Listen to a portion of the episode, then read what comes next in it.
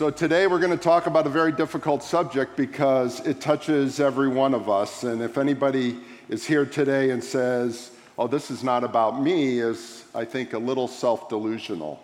And I'm not here to judge you. I am a co-belligerent in this one, okay? Do you know what a co-belligerent means? It means I'm in it with you.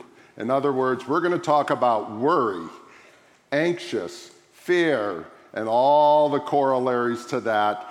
And I think a lot of us have had to deal with this over our lifetime, over the days of the past two years, and even to today. And so let's talk about it and see what God says. We're going to open in Matthew chapter six, but I'd like to give some context to this because many times when Jesus uh, spoke in the Sermon on the Mount, there was new material. It was new things that he was talking about.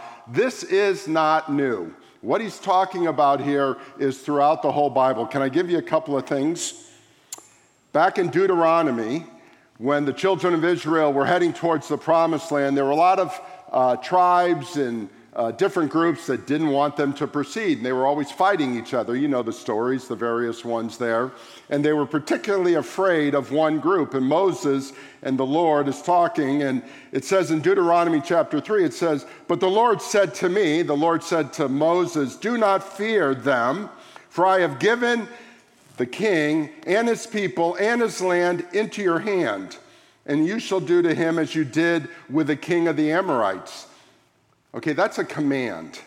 Do not fear, for I have given this people into your hand. That's a command. Like, do not be anxious. It's a command. But he follows it with a promise. And this is the beautiful thing. Sometimes when God tells us to do things or not to do things, he doesn't follow it with a promise. But on this issue of fear and worry, he always follows it with a promise. And this is the promise a few verses later. He says, you shall not fear them, for it is the Lord your God who fights for you. Do you see that? They may not have been as strong. We don't know the dynamics back then of the Israelites versus the various uh, tribes around them. But it said, it doesn't matter because I'm with you. I am the Lord. I am with you. And the old saying, God plus you is a majority, and that is a majority. And he's saying that. Then he goes on at the end of the book of Deuteronomy thirty-one, at the very end of all these battles, he says something that you may even have on your mantle or in over a door somewhere. Be strong and courageous. Do not fear or be in dread of them. These are another group of people. For it is the Lord your God who goes with you.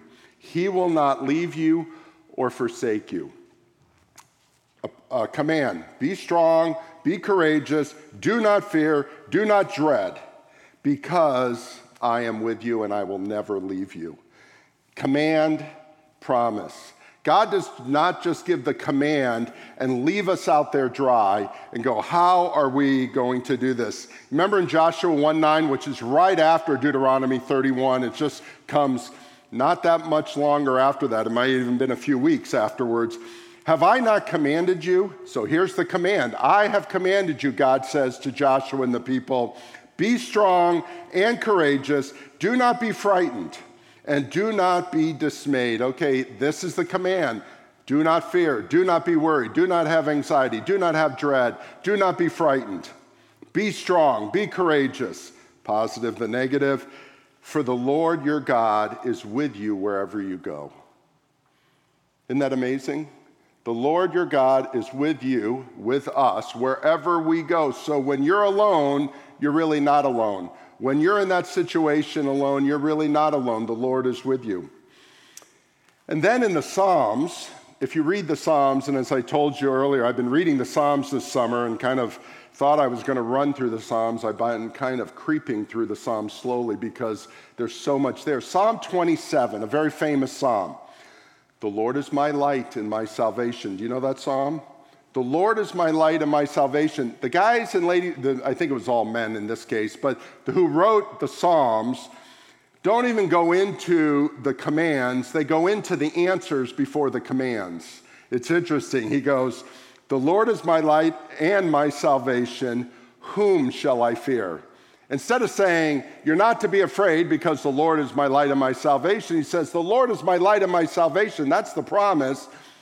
Why am I afraid? Whom shall I fear? Isn't that beautiful? It kind of switches it around. We don't always have to do the command first and then take the promise. Sometimes it's good to take the promise and then understand the command. The Lord is the stronghold of my life. And then he says, of whom shall I be afraid? So right there, the writer of Psalm twenty-seven is telling us that because God is who he is, we can follow his commands. Now let me just give you one more before we get into uh, the other, and that is Psalm one twenty-one. Just write it down. You don't have to look it up. It's one of those well-quoted Psalms.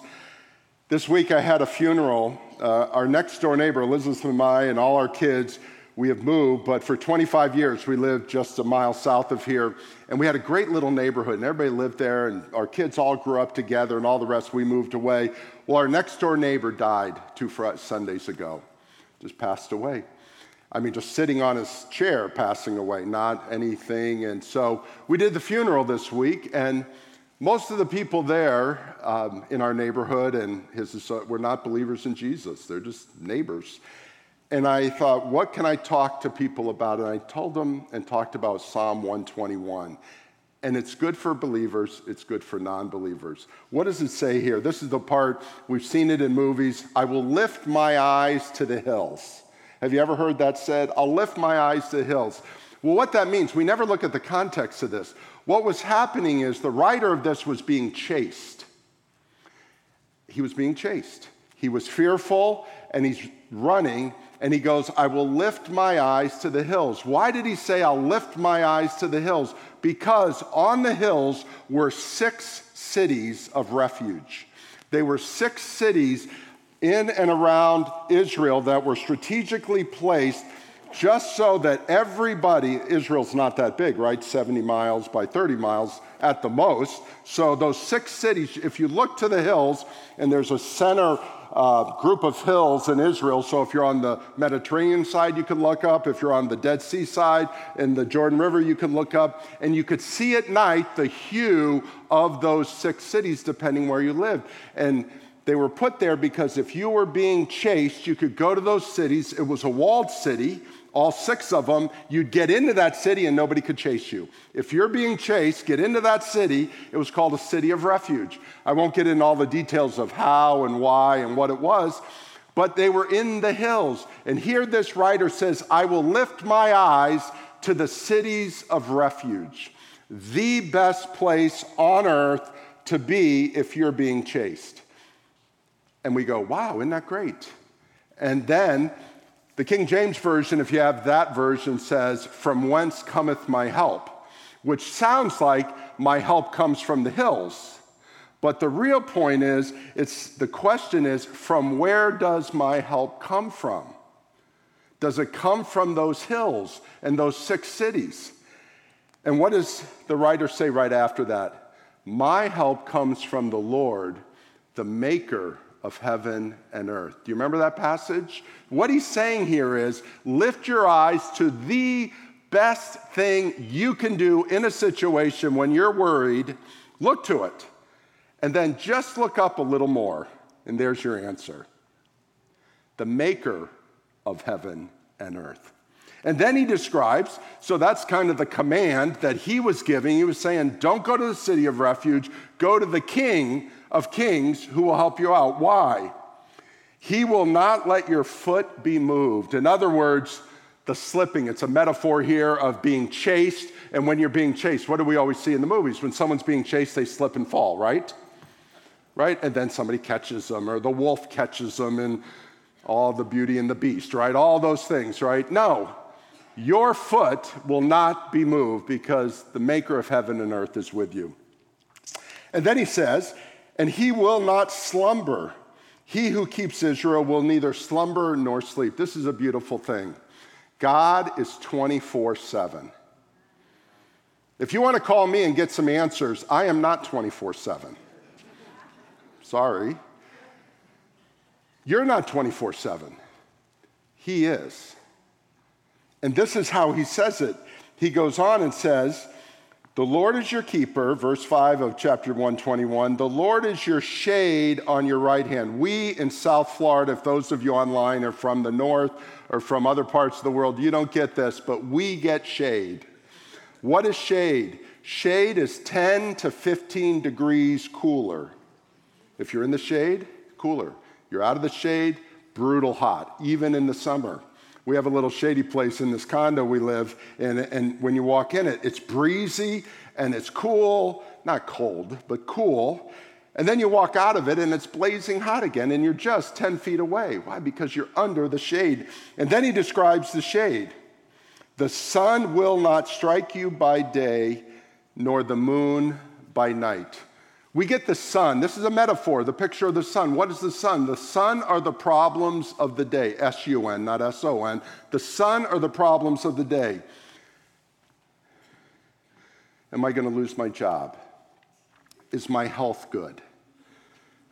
Am I going to get a job? Am I going to finish school?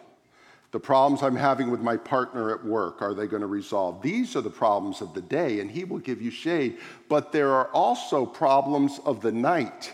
What wakes you up in the middle of the night? And he will give shade to that. That's the problems of anxiety. That's the problems of, will I have enough money at the end of the month? That's the problems of the future. That's the problems of worrying about grandchildren, whatever those problems. Do you ever wake up at night, or am I the only one? Does anybody ever wake up worrying? Raise your hand. I got to see if I'm with some co-belligerents here. Yes, those are the problems of night. The problems of day, we understand, and we, we kind of understand those. But and we don't get this metaphor because we live in a part of the world where it's always light. You go out in the middle of the night and read because there's so much ambient light. But you go down to Haiti and other places where there's no ambient light, it is dark. They've, you know, we talk about full moon and everything goes bad during full moons. There's some truth to that. You cannot live under a full moon. You have to have shade. That's why they put tents up, and then people want tents, even just to protect themselves. And the picture is this: God is here to protect us from the problems of the day and the problems of the night, because our worries do not stop when we sleep. In fact, sometimes they get worse at night than they are in the day. You're so busy in the day, and at night they get worse. So he ends this psalm with, the Lord will keep you from all evil. He will keep your life. These are promises. If we follow the maker of heaven and earth. These are the promises. He's not going to let your foot fall. He's going to give you shade by day, shade by night. He's going to keep you from the evil one. He's going to keep your life. The Lord will keep your going out and your coming in. That's everything, isn't it? You're going, you're coming. The Lord is interested in you and takes your interest. And it says, from this time forth, forevermore. I believe God is involved in our lives forever. I think he was involved in your life even before you were born, when you were born, all the things. And so if you have tragedies and fears of the past and regrets of the past, God can help you through them. If you have fear of the future and fear of the things of the future, God can help you through them. You do not have to live with medicine. I know I grew up with Rolaids. You guys don't even know, you young people don't even know what Rolaids are anymore. Now they have these fancy things like Zegerid and all this other stuff that you take to help your stomach, because my stomach problems growing up was because I was worrier. I was a worrier. And God had to deal me with it. Now let's go to the passage. Beautiful passage in chapter six, verse twenty-five. Thank you, Elizabeth, for reading. And he says, therefore I tell you, verse twenty-five, chapter six, Matthew, therefore I tell you, this is Jesus, God, telling us, do not be anxious about your life. That is the command. We are commanded this. I don't know if you learned this uh, little ditty as a child. I'll see if I can remember it. It was a little, little one of those limericks that they had. It said, the robin to the sparrow, I would really like to know why these anxious human beings rush about and worry so. Said the sparrow to the robin, I think that it must be that they have no heavenly Father such as cares for you and me. I learned that this big, and it has stayed me my entire life, and it's based on this passage. So what do we learn about this?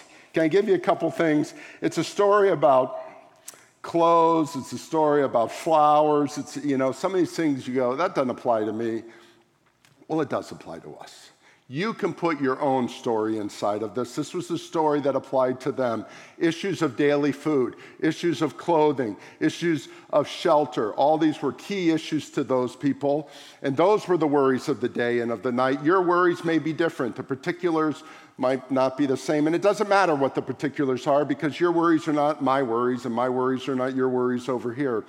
But worrying and anxiety is still an issue you have to deal with. Can I give you a couple thoughts about this? First of all, number one, if God is the provider, we keep saying that, and we sing it every week. Somehow Clay just keeps repeating that theme, God provides for us. He uses different words. If God is the provider of life, He will also provide the things in life we need. If God is the provider of life, He will provide the things that we need. Now, what's interesting is what I think I need and what God thinks I need may be two different things. And so we go, my prayers aren't being answered.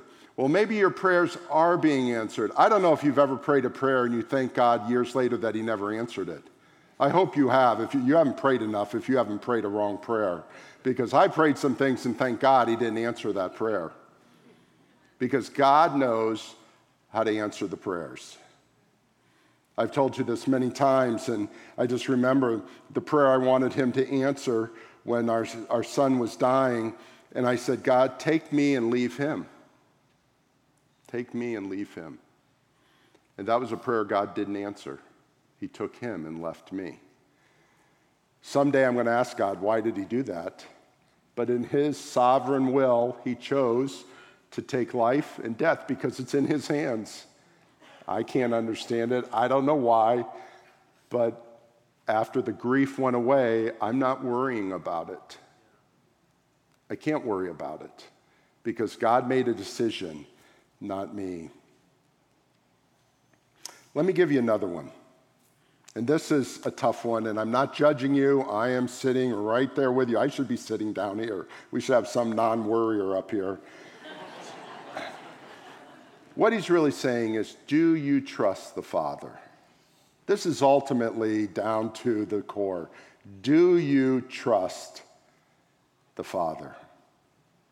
Very much like the first time I needed to jump off the pool. We've all seen those scenes, right? And I grew up in Florida, so for me it was early. Now we're teaching our grandchildren how to do it.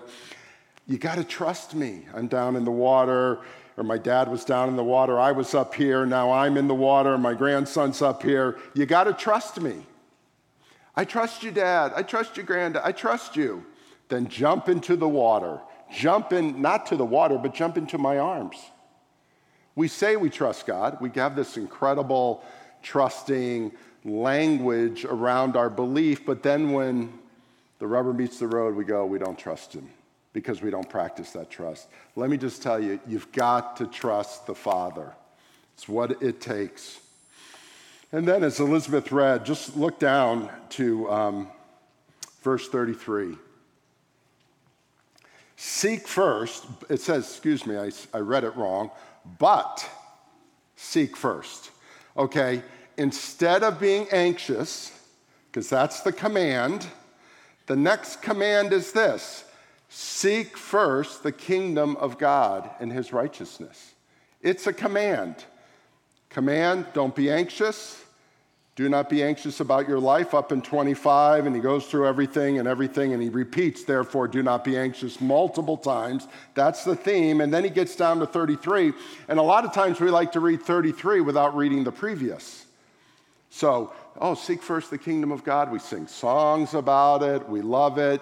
We put it on our, our walls. Hobby Lobby has something about it, I think, as well, and you put it up there, and I go, but we're missing the point. It's not seeking the kingdom first, it's seeking the kingdom over worrying about the kingdom of earth. He's saying, seek first the kingdom of God. Don't seek the worrying of the kingdom of today. Remember, we're in two kingdoms. This is a sermon about two kingdoms, the kingdom of earth, the kingdom of heaven. And he's saying it's very simple, but we take it totally out of context. We go, yeah, let's think about heaven. No, he's saying let's not worry about today. Let's think about heaven. It's not think about heaven without thinking about earth. It's not worrying about earth and his righteousness. And all these things will be added to you. What are all these things? We think it's ask anything and it's going to be given to you. We'll talk about that, I think, either next week or the following week. We're going to talk about the ask and it will be given you part. But we'll get to that later. But what he's talking about is the things added are the things you're worrying about. This is about worry. This is a context of worry. We think this is a context of God giving us whatever we want. This is not the context of what he's saying here. The context is you're worrying about your children. You're worrying about your grandchildren. You're worrying about your job. You're worrying, and just put dot, dot, dot, whatever it is. You're worrying about that. Worry about the things of God and let these things be added to you. Your relationship to God. I appreciate the theme you guys had. To know God, and then to make him known, right? To know God. First thing, to know God and make him known. And then John ten ten, I've come that you might have life and have it to the full. Amazing things. Well, I cannot have a full life if I'm all worried about it. I'll just have an anxious life. I'll be debilitated by my worries. Therefore, do not be anxious about tomorrow. For tomorrow will be anxious for itself. Sufficient for the day is its own trouble. Now, let me take you to another passage real quick.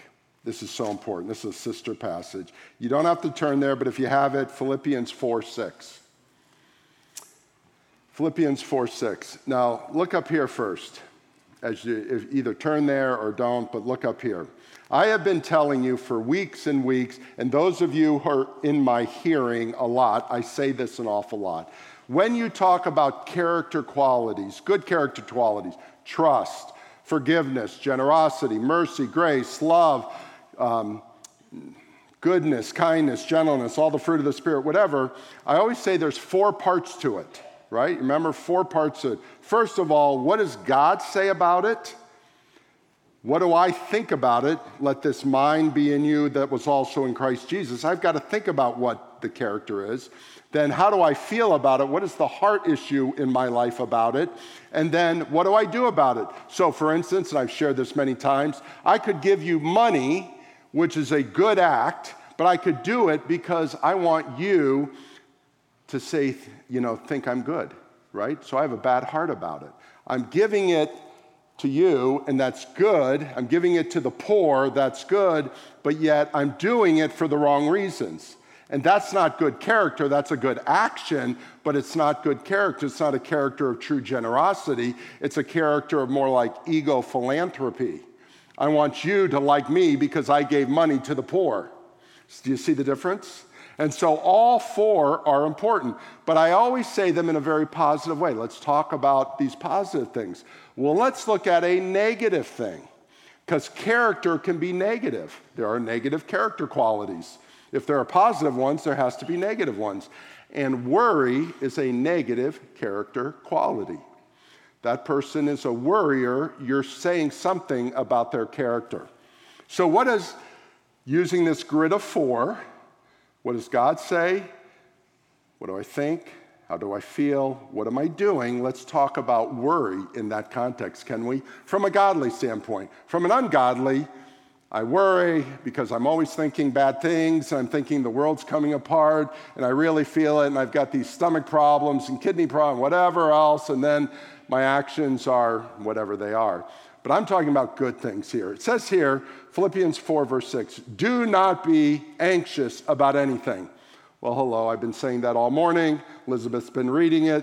That is up here. That's what God thinks about worry. What does he think about worry? Do not do it. Stop. Don't be worried. That's what God thinks up here. The verse goes on, though, and says, but in everything, by prayer and supplication with thanksgiving, let your requests be made known to God. So God says, don't be anxious. What are we to do? Skip the thinking and feeling for a moment. What are we to do with our anxiety? Pray. Supplicate just means to really pray. Okay, supplication has a, it's a, a subset of prayer. I won't get into it, but let me just say that means you're really praying about it with thanksgiving. Underline that. Some of your translations say with gratitude.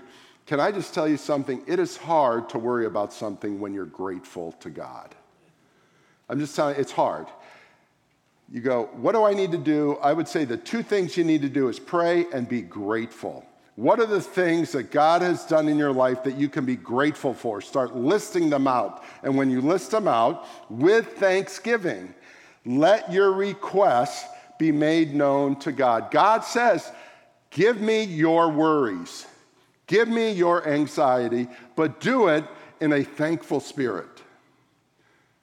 Not with the finger pointed at him. I tell you, when the finger points at God, trouble begins for you. I just wouldn't point a finger at God. Some people point fingers at God. That is trouble. But pray openly. Pray seriously. Pray honestly. God, I am worried about such and such. Pray earnestly, supplicate. But what are the things you can be thankful for? What are the things in your life you can be thankful for? And let your requests be made known to him. So, what does he think? Don't be worried. What are we to do? We are to pray earnestly, supplicate, sorry, big word, just to pray earnestly with gratitude, with thanksgiving, and we're to let our requests be made known to God. God already knows them. This is more about us than him, but we need to say them out. Because sometimes when we say them out, when we're thankful, maybe we can solve our own problems once in a while. Because the thanksgiving really works. This works also if you're angry at somebody. You can't be thankful for somebody and angry with somebody at the same time. We're not here to talk about anger. That's a whole nother group. I don't want anybody to raise their hand on that one today. Verse seven, that's only in one verse, verse six. Verse seven, and the peace of God, and the peace of God, which surpasses all understanding, will guard your hearts. Wow. Okay, so instead of God, mind, hearts, do, it's God, do, heart. If you follow what God says and you do what he says, your heart will be guarded. This is where worry is, isn't it? Worry is here and worry is here. Worry's not up here, God's not worried. And a lot of times, unless you're really manic, you're not worried with your hands. You're worried in your heart, you're worried in your mind. I really am thinking this through way too much. I'm worried, worried, worried. My heart, my feelings, my emotions, worried, worried, worried. And he says, your heart will be guarded if you pray with thanksgiving about the things you're worried about. So what are we to do with worry? We are to pray with thanksgiving. Let those requests be, oh, God wouldn't care about it. Let me tell you, tell him what you're worried about. Explain it to him. Do it with thanksgiving, and he will guard your heart. He will guard your heart, and it says at the end, and your minds. You see, the problem with worry is heart and minds, pretty much, not all. People play out their worry sometimes too, but a lot of it's in the heart and mind. And he says here, and the peace of God. So God promises us that we will have peace if we take our worries, pray, be thankful, and then let him be responsible for our heart and our mind. Do you see that? It's a beautiful thing. You go, no, it doesn't work. Just try it for thirty days. Create a habit of it. Create a habit that when you worry, you pray. But don't just pray. Pray with thanksgiving. There is a part you have to be thankful for. In other words, you have to think. you know, with that problem you have with that person, is there anything you can be thankful for for that person? Is there anything you can be thankful for with that situation? What is it that I can be thankful for in my life? And then you start going, wow, there's a lot of things I can be thankful for. And you begin to go, God, it's really not as big as I thought, but could you just still handle it? And then he does. And he chooses, because it says here that the peace of God will come through Christ, it ends in Christ Jesus, to our hearts and to our minds. My friends, you don't have to worry the rest of your life. Some people worried like me when I was a kid. I was a worrier. God gave me some victory over it. I only worry a little. I do worry. Now, some of you are saying, Bill, we heard you speak earlier this summer. I did a talk this summer, not in, not here. I wouldn't do it here. It was it was about it was about the lessons I learned in COVID. I had six lessons I've learned in COVID, and I shared it with a lot of people. And when I was speaking all spring long, as COVID was digressing and all, and one of them was I said, if you're going to worry, worry early. Worry early. Well, you're saying, Bill, you're telling us to worry. No, what I was saying was, if you're going to worry, deal with it right away. Deal with it early. And I gave an explanation of it. So those, all of you who heard me say, all you remember me saying is worry early. If you are going to worry, worry early and pray and do with that verse. It's Philippians four, verse six and seven. If you forget everything else I said, Philippians four, six and seven. That is the prescription that God gives through Paul, through Christ, about all that occurred in the Old Testament. Now, two things as we come to conclusion on this. There are a lot of big problems in our lives. There's big problems in this world. You can name these big, huge things, both in your life personally, right, and in the world and in your surroundings. Please understand that big things are fixed by little things. We want big things to be fixed by big things. Jesus Christ came to save the world, big thing. But how did he come to save the world? Through individuals' belief in his son, Jesus Christ, right? God saves us, and it's individual. Later in the sermon, it talks about how narrow the road is, and I won't get into that, but part of the narrowness of it is because we can only come one at a time. one hundred ten people went, eight people came to Christ. To me, that is a victory at camp. You go, why wasn't it sixteen? Why wasn't it twenty? Hello, eight people are in the kingdom of God. The ki- the world is going to change because of those eight people. Now, maybe it may only be eight families. Maybe it may only be eight little things. But you don't know if one of them is going to be another whatever, name them.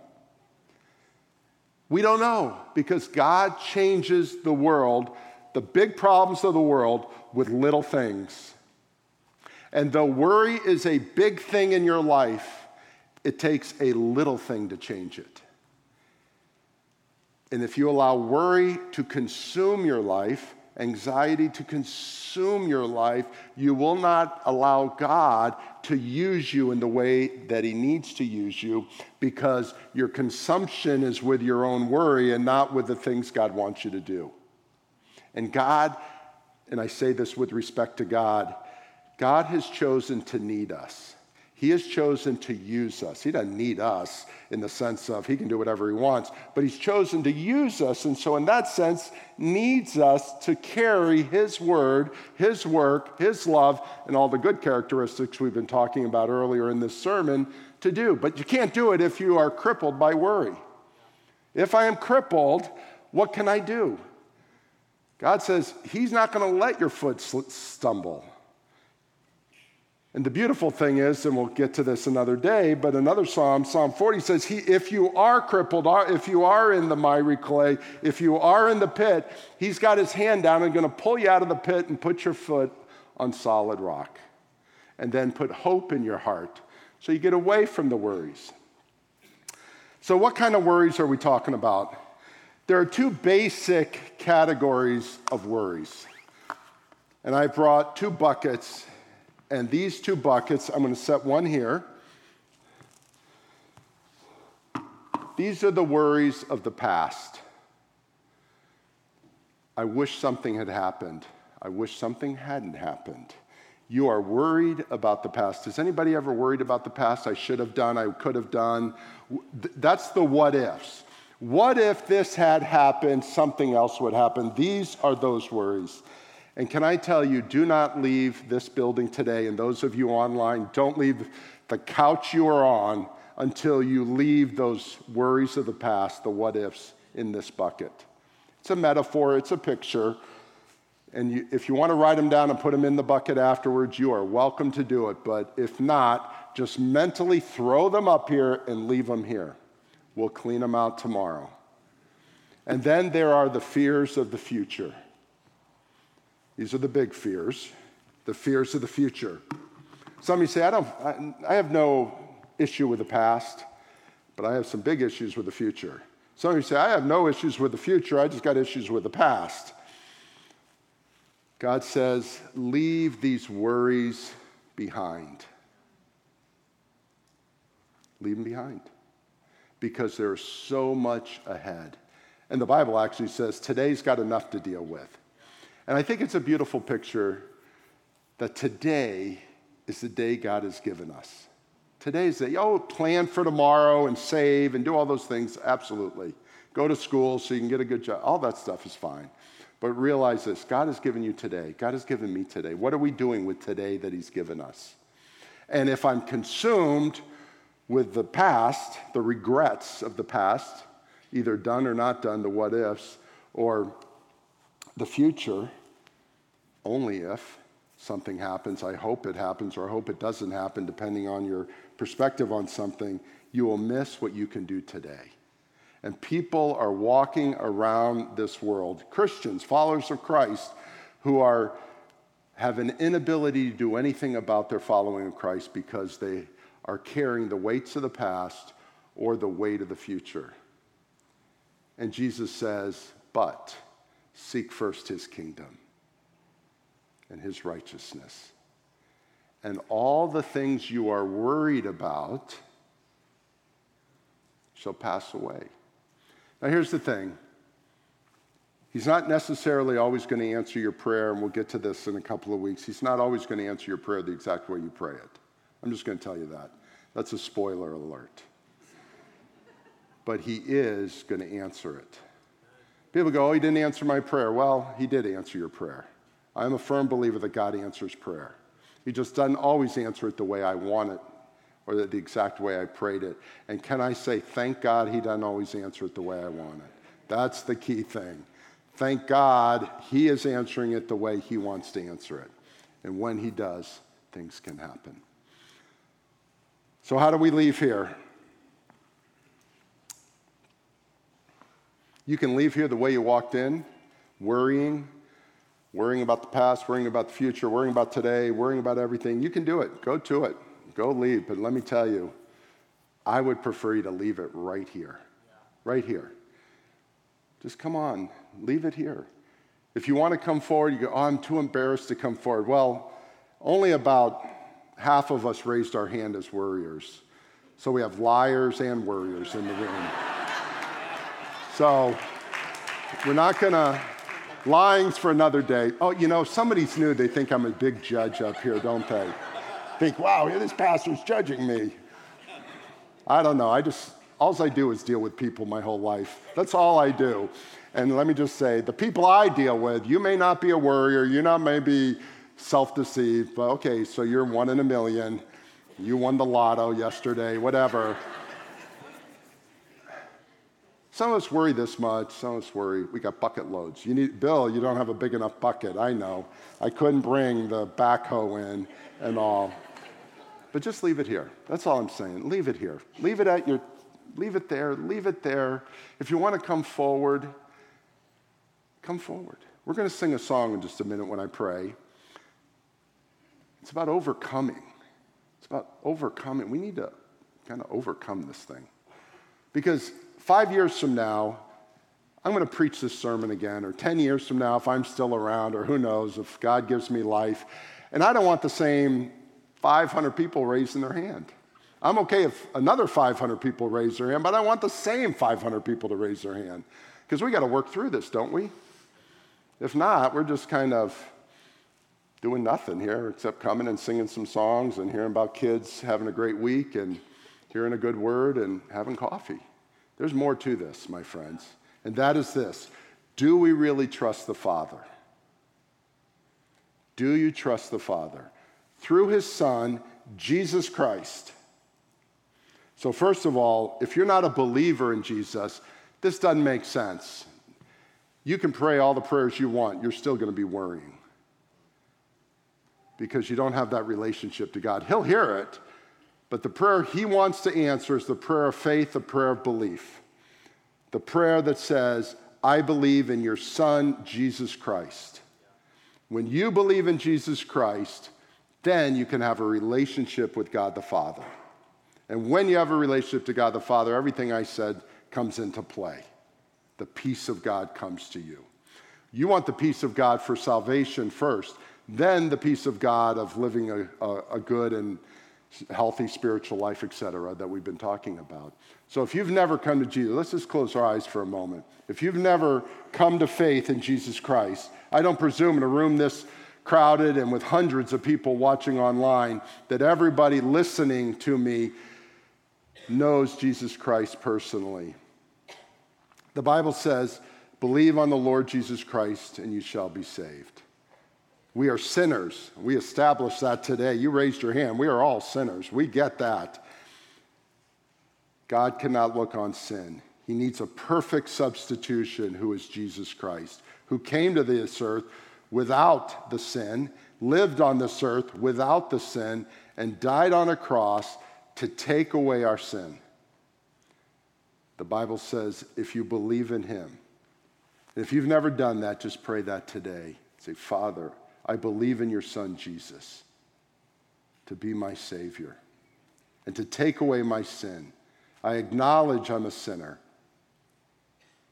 Thank you. If you've done that, after we sing this last song, come on forward. There'll be people here that would love to pray with you.